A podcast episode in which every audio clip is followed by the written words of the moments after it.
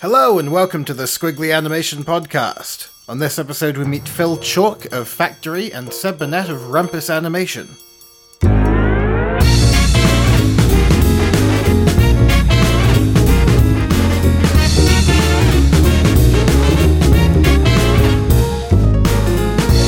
So we're back again with more podcast goodness. This is Ben Mitchell and joining me is Steve Henderson.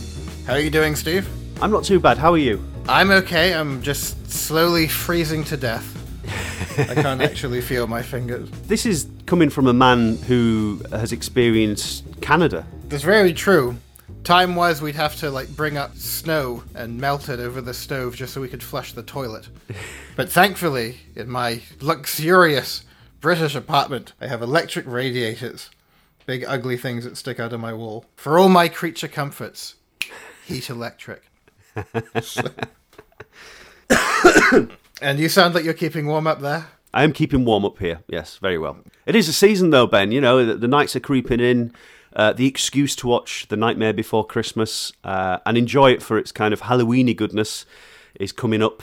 Uh, it's a it's a good time of year. You mean the approaching of All Hallows' Eve? Yes, indeed. Cinema goers can rejoice in the thematically appropriate fare such as Hotel Transylvania Two. Mm. Did you see that one? I've not seen it yet. Have you seen it? I did, actually. I saw it uh, a few days ago, and uh, it was good. It was it was all the things that we liked about Hotel Transylvania one, mainly the animation. It always seemed a little on the nose to me, like it's a big old monster mash. Yeah. A graveyard smash. Caught on in a flash. Exactly. Genndy, of course, very talented, very nice chap, and uh, talked to us when part one came out. Many moons ago now, but uh, it's still there if you want to check out that interview. Otherwise, what else is uh, is happening? Well, on this podcast, we've got an interview with um, Phil Chalk. Now, he's not um, a, a, a creepy monster by any stretch of the imagination, but uh, he's his company, Factory, have created a new series based on a very popular uh, set of novels uh, called Scream Street, and it's a stop-motion show that's uh, airing on C B B C.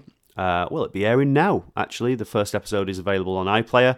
I'm sure the others will follow. It is everything that you kind of come to expect from animation in the Northwest, and the joint forces of McKinnon and Saunders and uh, Factory have come together to create this, uh, this superb show. Um, and we've got an interview with Phil coming up to talk about Scream Street, talk about Factory, you know, Factory, the guys who created uh, Strange Hill, and uh, they've recently brought the Clangers back to life. They did Newzoids as well. They're a very busy studio at the minute, and uh, yeah, it was nice of Phil to take some time to talk to Squiggly uh, and talk through uh, the history. Yes, and predominantly stop motion, as I understand. They are, yes, yeah, predominantly a stop motion uh, company. Of course, they come from um, uh, Chapman Entertainment, Hot Animation, the guys who did, um, you know, Bob the Builder, Rubber Dubbers. Uh, they also did, um, well, Chapman did uh, Rory the Race Car and uh, Fifi and the Flower Tots and Rah Rah the Noisy Lion.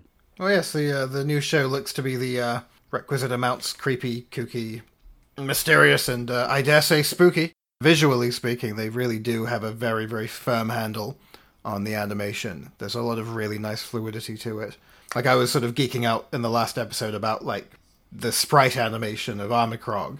In that sense, I imagine it's quite a nice thing to sort of have on if you've got young'uns or uh, I don't know, what would you say the audience for this show would be, sort of pre-teens? It's in, yeah, it's interesting. I'd say pre-teens, even even teens, really. Um, it is it is aimed at an older audience, and it is visibly uh, aimed at an old, older audience in a way that the um, well, the pacing's very snappy in it. Uh, there there are double the amount of shots in this, you know, these eleven-minute episodes as there is in the kind of preschool um, stop motion that most people would associate coming out of the Northwest.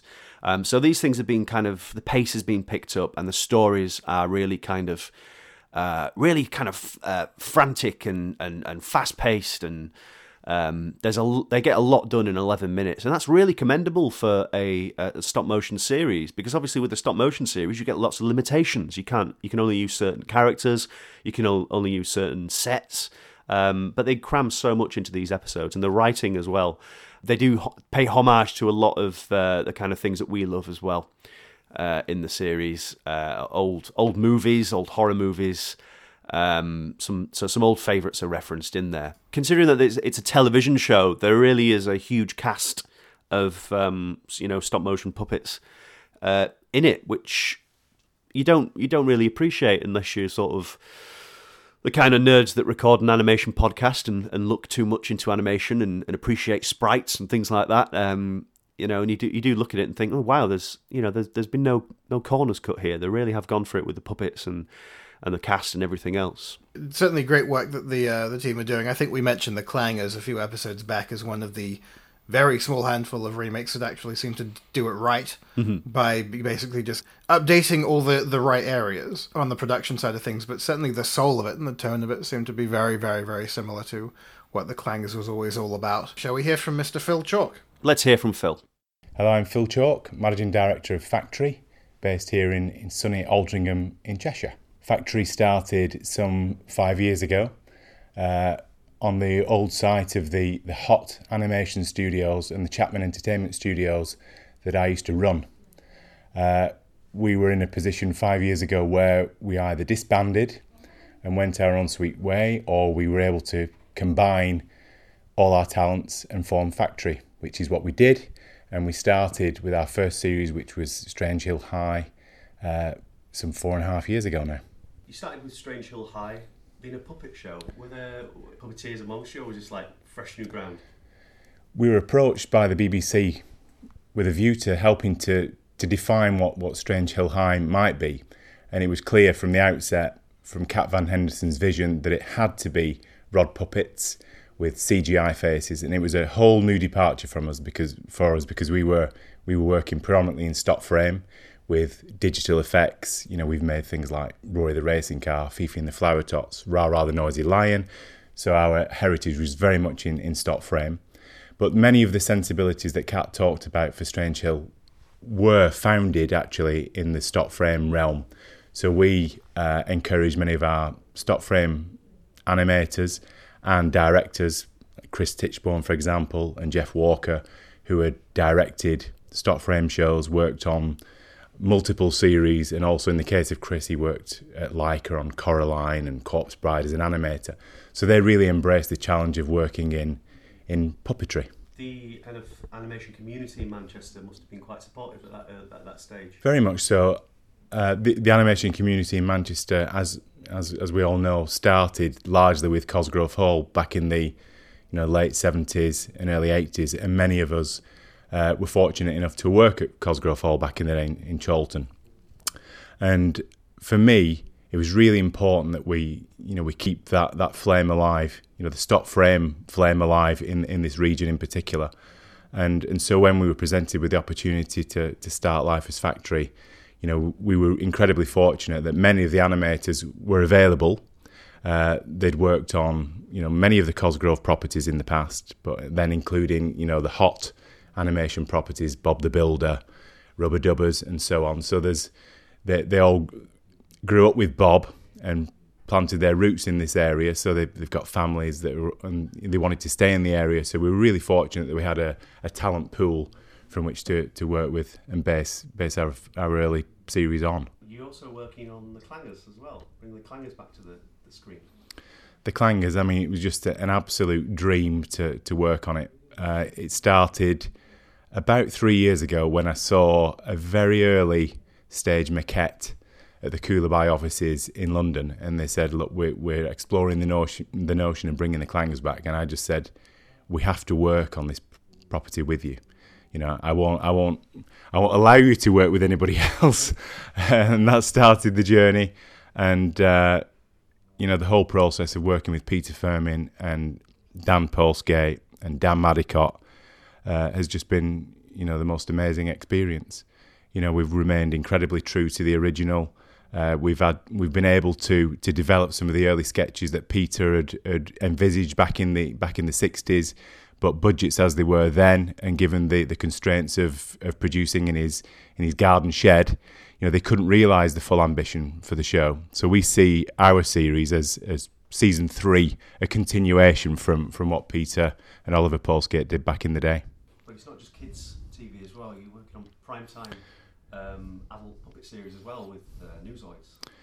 Newzoids again. What what a departure! Uh, it started life uh, a couple of years ago actually, because we you know we, we want to embrace digital technologies. We want to embrace new channels for exploitation. And the the initial concept was that we were going to launch something online. We were going to create our own YouTube channel. We were going to create vines. We were going to take the mickey out of, of predominantly celebrities and some people from the uh, the political realm. And at the same time, a chap called Giles Pilbrow called me, said he'd seen Strange Hill High. He abs- absolutely loved it. Uh, wanted to know more about the process. Then he went on to explain that he'd been a producer on the original Spitting Image series. He'd created two D television, uh, worked on Horrible Histories as, as showrunner and producer. And then it was just a, a meeting of minds. And it was, it was we, we ditched the digital uh, notion early on because we, we got a bite from I T V, who loved the... Uh, Love the premise. Obviously, they, it was they were the original home for Spitting Image, and it and it went from there. And it just uh, and again, a very different experience. You know, working on prime time, working on something that was completely topical, uh, more more topical than we'd imagined when we first started developing the show. Originally, it was going to be sort of fifty-fifty non-topical, topical, and towards the end, it ended up being sort of seventy percent topical. Material that was written that week, shot that week, animated that week, delivered that week, which was just just incredible. I do understand that they do you, you would do the easy stuff beforehand, uh, the easy stuff, the stuff that can fit in, rather the um, maybe the Prince George stuff perhaps, and then but to to see so much of a kind of, especially when an election happens or mm. something like that, to see like almost a full episode done in a week, somebody who knows how these how television works, watching that is a bit kind of. Wow, okay. There's a lot of effort gone in this week. There's a lot of effort gone in every week, obviously, but there's a lot of kind of a lot of sweat gone into this week's episode. Yeah, I mean, we with Newzoids, we were just able to to assemble, you know, an incredible team of people that had, that had been used to working in a in a long form manner, working on something like Strange Hill. But as you know, with something like Strange Hill, you know, we had months in advance to work on and animatics. And we would have props lists and set lists well in advance, so we could we could schedule and plan the build of, of many of those elements. With Newzoids, uh, you know, we'd have to fashion a new set or create props on the run for for items that were being shot, you know, within the next hour. So there was there was a case where uh, I think it was Giles that came up with it. You know, Nigel Farage coming back from the dead as a zombie, and and we needed to have his eye popping out, and we, we just had, you know, one puppet of, of Nigel, but it was like the art department, you know, we'll do that. Yeah, we can do it. And within two hours, they'd fashioned this eye coming out of the socket and then knives in the back of Nigel's back, you know, so it was, uh, but it, it became, there was a rhythm that was, that was formed, but it was completely alien to us in, in originally, because, you know, that live action, that highly pressurized topical shoot was, I mean, we're from a, an animation background, which is everything's very measured, and when you go around a stop frame studio, as you know, it's it's much more sedate. Everybody's behind their black drapes, and it's m- much quieter. So to have puppeteers who are performers and actors on the studio floor, coupled with, you know, live action directors who are used to a different pace of working, that that was a that was a, a sea change for us all. But but we relished the challenge. It was amazing. You don't seem to have done two series that are alike in a, in, in many respects, and. Uh... Going back to children's television, uh, Scream Street is hitting screens now. Scream Street started life uh, from a, an author called Tommy Donbavand, who's uh, based in the Northwest, actually, in Warrington. There are a series of thirteen books, and we were approached about four and a half years ago by Koolabi and Walker Books, the publishers, to see whether we would be interested in pitching for the series back in the day. And the original uh, characterizations were, were two D, and they looked lovely. They were from a, a studio in Ireland uh, called Cartoon Saloon, who, you know, do amazing stuff. And uh, we thought in, almost immediately w- what an opportunity this would be if we were able to create a stop frame series, you know, a comedy action adventure series in stop frame for an older audience. As you know, stop frame uh, in this country anyway is is largely seen as a medium for preschool storytelling. So we thought, how amazing would that be? You know, if we could create Luke Watson, who's a, a twelve-year-old werewolf, as a stop frame character, you know, and create a palette, a rich palette, and an incredible world around these these great characters that Tommy had designed.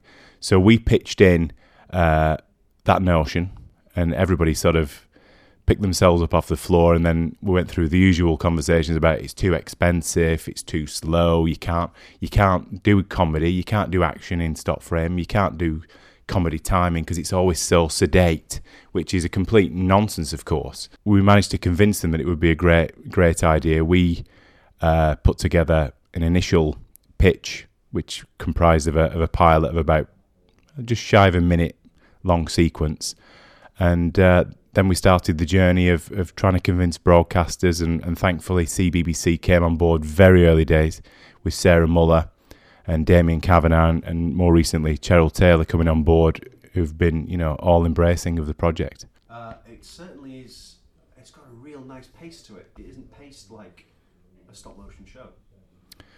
The pace of the show is is dictated by the by the script, and we, we wanted to to create something that can resonate with with today's discerning audience. You know, when that are being fed, you know, regular regular show, Adventure Time, uh, Amazing Adventures of Gumball, Danger Mouse. You know, the, these there's a rhythm and a pace that that's almost expected now uh, by the audience, and we were really conscious of that. And uh, in bringing Giles Pilbrow, as showrunner, on board, you know, he's re- injected incredible energy. And we've been talking about, you know, pace, pace, pace the whole time, but not to the detriment of, of losing the characters. So there are moments where, you know, the audience have to identify with the characters and grow to love them. Otherwise, it's going to fall flat. If it's all just frenetically paced the whole time, bang, bang, bang, action, action, action, the audience are going to turn off. Uh, so... We think we've struck a balance between, you know, the need for, for, for pace, certainly in the action, you know, to sell those elements, but there, there are nice and more reflective moments where you, you get the characters, the three talking heads, which are, you know, just lovely to, to have those moments of respite, and then you're back into the back into the action. And of course, the pace is largely determined as well. We've got kind of a, a mini three-act structure, but in eleven minutes. Which again makes life, you know, pretty difficult because you've got to get straight into the, uh, you know, the nub of the story. Uh, it's difficult to, to build that in eleven minutes, but we think because of that, there's a real energy, you know, within each episode. Yeah, there's some real nice uh, bits in the first episode, like extra little treats, like um, the skeleton looking for his, and all that, all that kind of stuff. I do, I really enjoy that extra, extra bits, and uh, there's, there's, like I said, there's, it's like. Uh, there's no corners being cut. We have to create something that uh, realises the ambitions of, of the books. And in stop frame, you know, as we know, to create a whole world around Scream Street, to realise that world uh, is is pretty tricky because you need, you know, physical sets to be able to, to sell that world. But our, our art direction team, led by Barbara Biddulph, who's also art director and production designer of the show, has created this this modular world where we can reconfigure buildings to give different angles and different perspectives of, of Scream Street. But all that said, we're still looking at beyond sort of thirty individual sets. We've got a, you know, an incredible cast of characters, including, you know, zombie bands, background zombies, you know, zombie dogs, uh, Lulu the Leech. You know, there are probably ninety, ninety puppets now. So we're we're sort of in the realms of a of a feature film in terms of the, the proportions, and uh, and that and that was the whole ambition for the show when we sat down. It's got to look like, you know, mini feature films condensed into an eleven minute package, and and I, and I think and I hope that that's what we've achieved.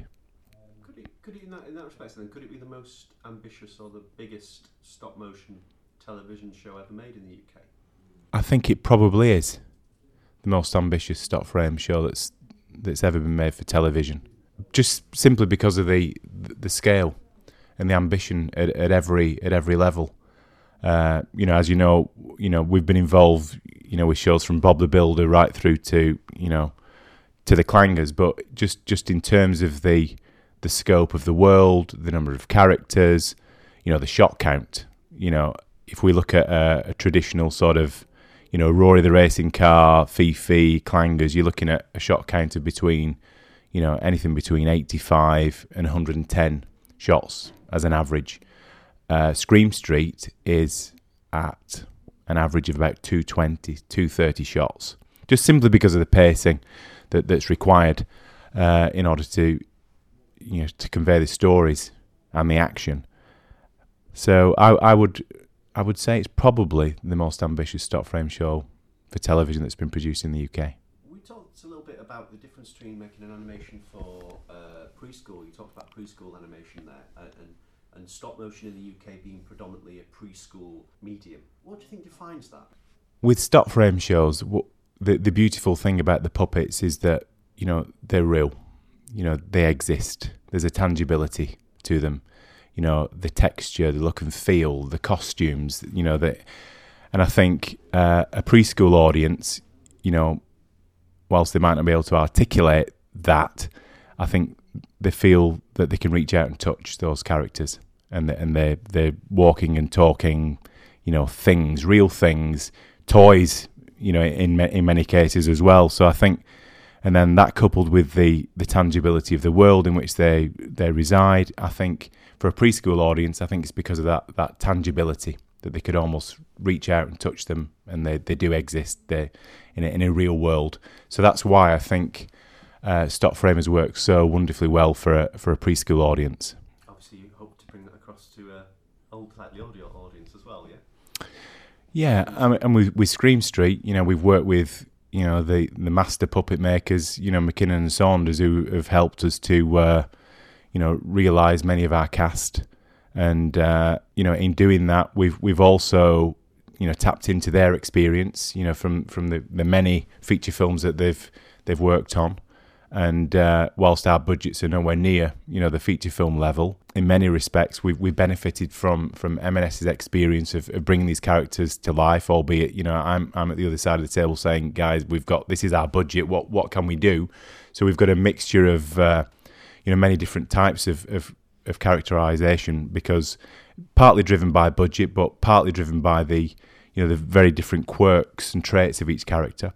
So uh, Luke and Rhesus, uh, two of our main uh, characters, they've got fully uh, armatured heads, you know, with, with you know, fully uh, full head mechanisms. So you can you can move the, there's paddles for the for the mouth and so on, uh, and then. In the case of uh, Cleo Farr, our two thousand year old mummy, she's got uh, replacement mouths. Uh, and then we have other characters like Sir Otto Sneer, where we have uh, replacement vinyl mouths. And uh, it creates this, you know, very unique look. But it was all, it was partly driven uh, by budget, but mostly driven by the, the different characters. Factory has an awful lot on its in its back catalogue. It's yep. An awful lot happening now. Club Penguin, yep. Scream Street, yep. um, Strange Hill, um, Clangers, everything is going on at the moment. Yep. What's the future hold? This this year has just been has been nuts, and and it wasn't part of a, a grand plan. If I'm being absolutely honest, these this year has been the culmination of lots of yeses uh, five years ago, and four years ago, and three years ago, saying yes, we'd love to do that. Yes, we'd love to work on that. Or have you seen this? We'd we'd love to make this. Uh, and it and it all sort of arrived at once, uh, you know. And we, we, at the turn of the year, we were faced with a, a bit of a dilemma, because uh, we had two studios, uh, one of which had the Clangers in, the other had uh, Scream Street in. Uh, we needed a new studio for Club Penguin, doing two further animated specials for Club Penguin and Disney. Uh, then on top of that, we we got the Newzoid commission, and we didn't even we didn't even have a building to house it, let alone, you know, studio space. So January looked a little bit like we've got to configure two new studios. We've got to take a, a whole new tin shed and configure it so that it would be shoot ready for Newzoids in six weeks. Uh, that was the, the start of the year. Uh, So we had to rig it, we had to get all the I T infrastructure in there, we had to get all the, the raised platforms in there, we had to get all the kit in there.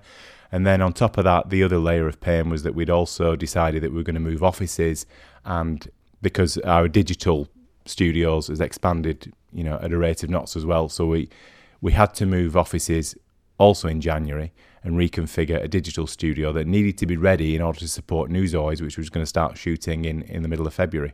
And the, the digital studio with twenty animators needed to be ready by the beginning of March. So it was uh, so that's what January in the first quarter of this year looked like. So it feels it feels weird now uh, because we've got three series in, in, in full production, uh, one of which I can't I can't tell you what it is yet, uh, but it's a new collaboration. Uh, it features puppets again, but with many more digital enhancements. Uh, it's a preschool show with a new partner. It's fifty-two elevens, uh, so that's now in pre-production, and uh, so it feels like we're we're we're steady state with with three series running. Uh, so now I'm I'm restless because this is this is a you're only as good as your your last production. You know, we're shooting Scream Street through to uh, October November twenty sixteen. Uh, Clangers, the second twenty-six, we deliver at the end of January two thousand sixteen. Uh, we're really hopeful that there'll be more, uh, not least to keep our amazing team together. The the new show will be delivered in January, February twenty seventeen. Uh, we've got two other digital shows that are, are well in advanced negotiations now. Uh, we've got a development slate. Uh, we're looking for new ideas constantly. So anybody out there that has a great idea, a great story with great characters, we're you know we're really interested. For me, it's about keeping this amazing team of people together. We've been running at over one hundred uh, steady state uh, throughout two fifteen, going up to, with Newzoids up to one hundred fifty people. Uh, we like to do everything in house. We like to make everything, our sets, our props. Uh, you know, and I think, you know, it's it's keeping it going is the is the big is the big challenge, because we've you know I've got that freelance mentality uh, that's that's been sort of inculcated over over the last fifteen years, and I think anybody that works in animation has that. I call it the fear. You know, what happens when this this production comes to an end, and that fear and that desire to to innovate and create new I Ps, you know, that resonate with an audience is is what we're all about. And it's now the acid test will be, can we keep it going? You know, because, you know, I'd hate to be, you know, stood here in, in eighteen months time saying, well, we had a great run and, and there's nothing else, you know, which we, we've seen so many times with animation studios. So it's a, it's a great time within the industry right now. But the, the reality is it's still incredibly difficult to fund these shows because uh, there are more platforms to for broadcasting these shows, and there's there's a great desire from those broadcasters internationally in the new digital channels, uh, Netflix, Amazon, Hulu, blah blah blah, YouTube. But uh, the reality is that you know your average show costs between three and four million pounds for fifty-two elevens. Uh, you know you can secure twenty percent of, of, a, of a budget from your, your lead broadcaster in your in the main territory, but that that still leaves a massive gap. We have the animation tax credit, which has been, you know, a massive boon, you know, to the industry, uh, but it's still tricky. You know, the, the models are still flawed in the sense that you know uh, you need to have L and M partners, you need to be selling merchandise to stand any prayer of recouping that that investment, and uh, there's still a long way to go, I think, in the U K animation industry. It's been stagnant for a very long time. You know, it's it, thankfully, you know, there, there seems to be a real buzz now, and there's lots of people wanting to get into it. Many of the colleges are, are really, you know, pushing their courses in the animation sector. Uh, but it's, you know, we've we've got a long way to go to get to the uh, to the levels of, of of the U S guys in Canada and France, where they've had these massive, you know, subsidies for the last, you know, twenty years. You know, so we've got a lot of catching up to do because, you know, we were in the doldrums, you know, making the odd show over here. And I think it's it's really important that we uh, we find and explore those new models, launching things online. You know, everybody talks about it. I'm going to launch something on YouTube, but it's a, it's a crapshoot. You know, there's that much going out. It's like the app market. You know, there are literally thousands of apps being posted every week, you know, and only one in, you know, one in one hundred, one in two hundred will pop and actually make any money. So it's that for me, you know, it will form, those those markets and that business model will form and mature over the next few years, and that's and that's really exciting. And that's an area that I have to say, you know, because we've been incredibly fortunate to be, you know, producing long form shows for broadcast, which is which is wonderful. Uh, we've got a lot of work to do in the in the digital space. And so I'm really interested in exploring, you know, the different business models and different avenues and different broadcasters in that realm. I think you've answered all my questions at once there. Uh, I was, I, I was going to say is um, uh, to, in, in order to facilitate these new models and, and the way that uh, Factory is rapidly expanding and the way that Manchester is expanding as a as a location, you mentioned all these new courses and things. Do you think Manchester is the place in the U K that will take the take the bull by the horns and, and you know you know keep the animation industry afloat? I think Manchester is an incredibly exciting place to be in the, in the media sector, in particular the animation sector. You know, Media City, again, has represented a, a massive, you know, boom for the area and uh, an exciting opportunity. You know, the B B C is still a major, a major driver to the U K animation industry, particularly for the kids, kids animation sector. So that's that's absolutely critical that we we still get get their support. Uh, You know, we need to ensure that, you know, there isn't any silly top slicing or any of that nonsense going on, and that and that we they are really supported because they help facilitate, you know, incredible program making. So that's great. Uh, I T V were incredibly supportive with Newzoids. Uh, you know, we hope there are more. Uh, but yeah, I think I think Manchester, I think it's attracting a lot of talent. I think the animation courses now Uh, from M M U and Salford are, are really burgeoning. You know, they're starting to attract, you know, you know the best and brightest students. I think that's that's really important. The digital sector is is flourishing. You know, I think it's a I think it's a great place to be. Why not? We you know it doesn't need to be in Shoreditch and it doesn't need to be in, in Soho. Why can't we do it in Manchester? That's a good question. It sounds like you're doing it in Manchester. We tried. Yeah, excellent. Oh, thanks a lot, Phil. Thanks, that's great. No worries. So that was Phil Chalk of Factory. And the website is Factory Create. You can check out all the work that they have in production over on there. And joining me now on the podcast is Seb Burnett of Rumpus Animation. Although I suppose technically I'm uh, I'm joining you. I'm here in your studio here in Bristol, which uh, curiously used to be the same building that the old Squiggly used to run out of way back in the day. Seb, how are you doing? I'm full of my normal joie de vivre and uh, joy of being alive, really. When I talked to you last, we did a video, uh, Lightbox video interview, and I guess you guys had just come to the end of the first Bertram Fiddle game. I think at the time it was only available for like iPad, but now since then there's been a sort of wider release. Yeah, it's uh, it's available on P C through Steam now, and we are still still working on an Android build, so that is that is due to come out sometime in the near future. So yeah, like the next episode we're making at the moment is going to be available uh, iOS, Android, and P C all at, all on release. Cross fingers. Yeah. Yeah. So you are doing a second episode. One one hopes. Um, you're currently sort of in the process of funding it. Yeah. So we've we've managed to save up a bit of money from the proceeds of episode one, and we're doing a Kickstarter at the moment, so we can pay for all our little animators because uh, they constantly demand money for some reason. Yeah, so we're doing a Kickstarter, and that's going quite well at the moment. And then after that, we can go into full production on episode two, A Bleaker Predicament. I mean, Bertram Fiddle is the character I think I sort of closely associate with Rumpus. I think around the time I would have met you, it would have been shortly after you did the original student film. And there's if you, people are listening to this and they haven't seen the uh, the old Lightbox video interview, you should check it out and sort of see what exactly it is we're talking about. It's essentially a point-and-click adventure game that has sprung from a character that has been associated with Rumpus pretty much since from day one, I would say. Well, it was, I sort of came up with the character before uh, Joe and I actually started Rumpus, so um, Bertram's about eight or nine years old now, actually, like his his character. And then, yeah, we've been working on, on the game for about two or three years, like in different stages. Like, so it's a certain, yeah, it's, it's part of Rumpus's identity, I think, at the moment. Not not sure if Joe... Joe's entirely happy about that, but uh, yeah, of course he is, of course he is.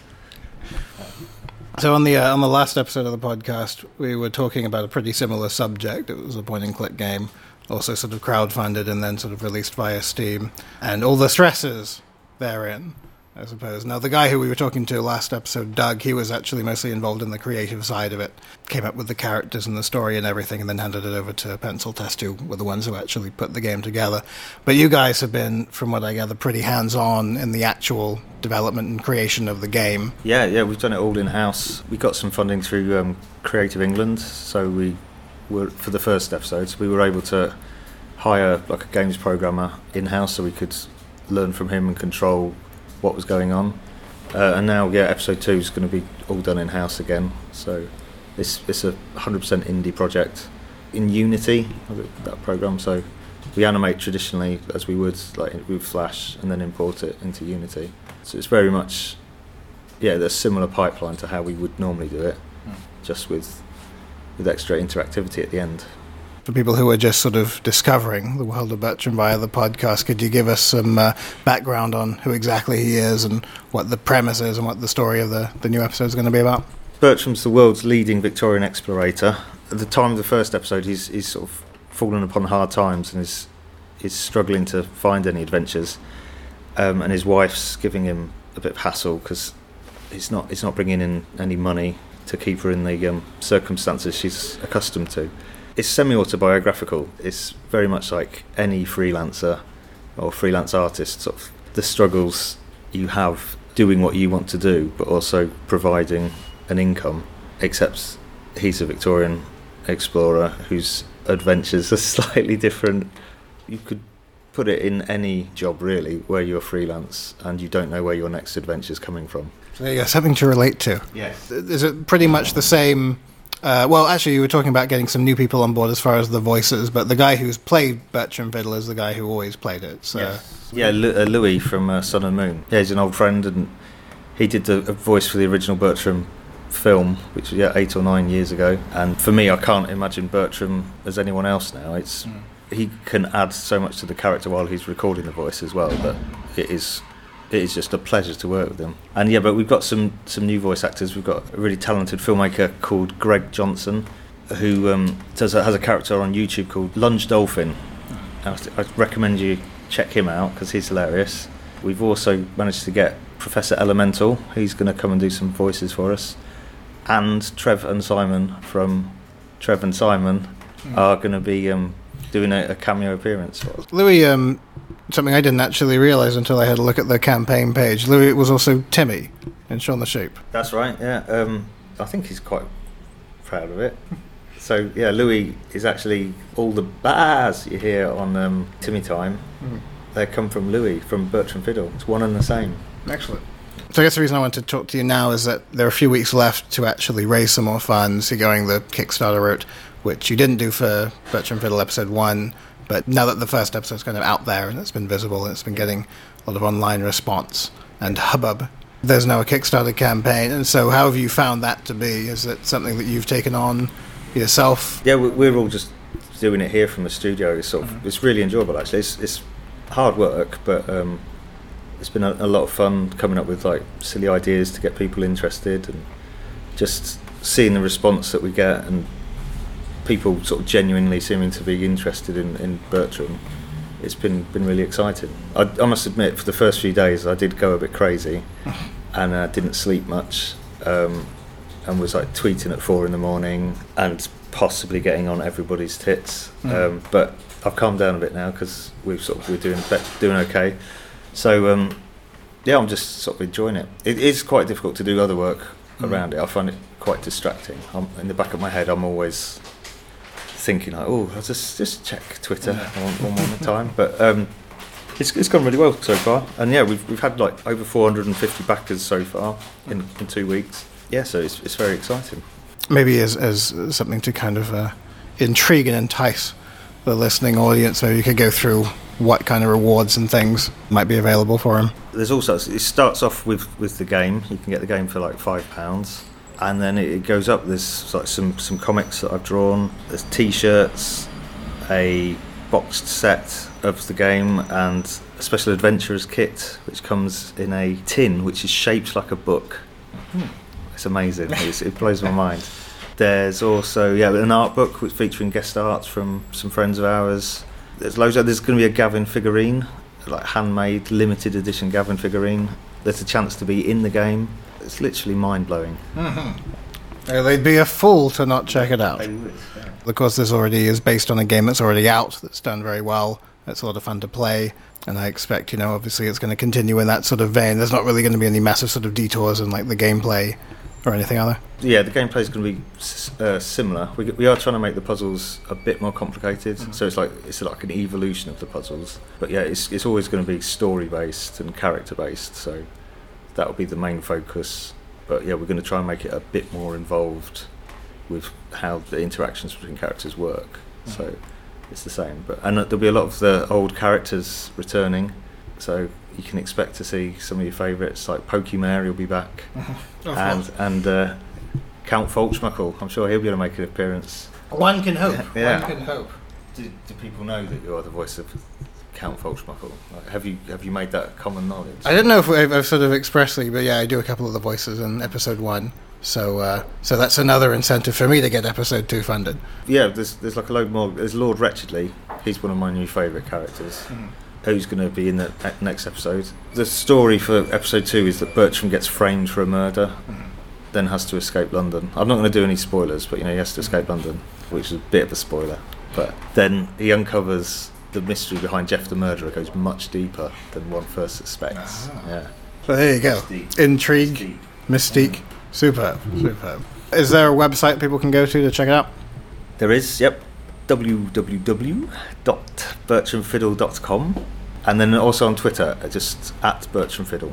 And for people who are listening to this online, if you go to the podcast page, we'll have the uh, original uh, video interview embedded, so you can have a little look at uh, what episode one looks like and uh, whet your whistle.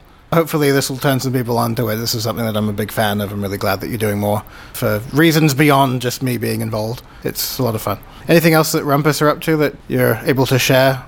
It's all very hush-hush at the moment, yeah. See, more mystery. Yeah. There you go. There's, there's a, a few small projects which may or may not happen. We're, we're trying to work with some um, illustrators we know on a, on a children's project as well, like developing that. But yeah, it's very early stages at the moment. The Professor Elemental game as well. We've got that ticking along in the background. And I think that's it that I can divulge at the moment. Yeah. Well, you can follow Rumpus on Twitter at Rumpus Animation and uh, rumpus animation dot com. Check in with uh, all the other stuff that they're up to and all the stuff that they have done before. So passes and tickets are still on sale for the Manchester Animation Festival, which is running on the seventeenth, eighteenth and nineteenth of November this year at home in Manchester. If you go over to w w w dot manchester animation festival dot co dot u k, you'll be able to find all the information there. It is going to be a firmly, firmly packed three days. It is. For animation fans, certainly. It's already fit to burst if you look at the website and all the uh, all the films and events and panels and things that are already announced. So yes, I don't think anyone's going to be disappointed. For those interested in, in the kind of business side of things, the uh, Manimation Conference uh, tickets have gone on sale as well, which will be taking place on the Thursday, parallel to the Manchester Animation Festival. Um, so those who want to get a bit more of the kind of, uh, I'd say, an industry insight, um, pop along to the uh, Manimation Conference. And tickets uh, are available, and uh, you'll be able to follow the link from uh, the Manchester Animation Festival website. And also amongst the M A F lineup worth mentioning is this episode's guest, Phil Chalk, will be in attendance, speaking as part of the Making It in Manchester talk on Wednesday, November eighteenth. Alongside him will be Leo Casserly from Flix Facilities and Chris Bowden from McKinnon and Saunders. And for those interested in McKinnon and Saunders in the Northwest, there is an exhibition uh, which is opening at the Waterside Arts Centre in Sale uh, this autumn. Um, it's called McKinnon Saunders Puppet Masters, and it's like a celebration of animation. So if you want to see the stuff, uh, the, the, the, the designs and, and behind the scenes of the likes of Corpse Bride, Mars Attacks, the Clangers, uh, which Factory put together, Bob the Builder and more, there is that exhibition. Uh, and there's also going to be a um, a full day of talks called Meet the Puppet Masters, uh, a day of animation talks, which is taking place on Saturday the seventh of November, which has speakers including um, Peter Saunders, the uh, puppet maker and co-founder of McKinnon and Saunders and past podcast guest, uh, Peter Furman, the co-creator of The Clangers and uh, co-collaborator with Oliver Postgate uh, and Small Films, Carlos Grangle, the illustrator and collaborator of uh, of Tim Burton's films, um, talking about uh, about his approach to work, and uh, the man who needs no introduction, but I'm going to give him an introduction anyway, Curtis Joblin, uh, the character designer of uh, Bob the Builder, creator of Rah Rah the Noisy Lion, and now author of uh, of many books, including the Wereworld series and uh, I think World of Warriors he does now. Uh, he'll be there uh, to give insight into his work as a character designer. So that's going to be a, a jam-packed day of talks on the seventh of November at the uh, Waterside in Sale. Well, I have the um, events calendar open in front of me. May as well uh, plug a couple of other animation events for people who might be out and about in the, the U K. I think all of these are. twenty-sixth of October here in Bristol, I believe. Show Me the Animation are doing a presentation at the Hen and Chicken, which was uh, where they sprung from back in the day. That was where all the old Show Me the Animations used to be. Is that the place with the pizzas? Yes, it is indeed. Ah, so there's a draw in and of itself. Uh, they're presenting Shortcom, a comedy short film programme run by Chris Aitken and volunteers. There's also on the twenty-seventh Bar Shorts at the Book Club in Shoreditch in London. It's Chris Shepherd presenting another one of those film nights. They're always a lot of fun. Similarly, Cardiff Animation Nights have an animation screening on Thursday the twenty-ninth of October. That's eight p.m. at ten feet tall, and it's completely free. And the London Animation Club has their November gathering featuring uh, Nag Vladimirski, who is the director of the London International Animation Festival. Lots of uh, animation events to check out for you socialites out there. And of course, if you have any animation events yourself that you want to plug, uh, you can add them for free to the events calendar on Squiggly. Um, so just head along to uh, Squiggly, click on events uh, at the top of the page there, and just add your own event. Mm-hmm. We'll give it a good old shove on Facebook and Twitter as well. Make sure everyone knows about it. So there we go, another Squiggly podcast for your receptive ears. Thanks very much again to Seb Burnett at Rumpus Animation. You can visit them at rumpus animation dot com. And follow the adventures of Bertram Fiddle over on bertram fiddle dot com. The Kickstarter runs until the morning of Friday, November sixth. And they've really outdone themselves with all their reward incentives, so definitely give what's on offer a peruse. They're on Twitter at Rumpus Animation. You can even follow Bertram himself at Bertram Fiddle. Thanks once again to Phil Chalk. You can visit Factory at factory create dot com. And follow them on Twitter at factory underscore create. The new show Scream Street is currently airing on C B B C. You can follow me on Twitter at Ben L. Mitchell. The website is ben dash mitchell dot co dot uk. You can follow Steve on Twitter at Mister underscore S underscore Henderson. And of course, Squiggly itself is at Squiggly. And we're on facebook.com slash Squiggly Magazine. And for all the reviews, interviews, and assorted animation miscellany we enjoy putting together for all of you, visit squiggly dot com. And until next episode, happy animating.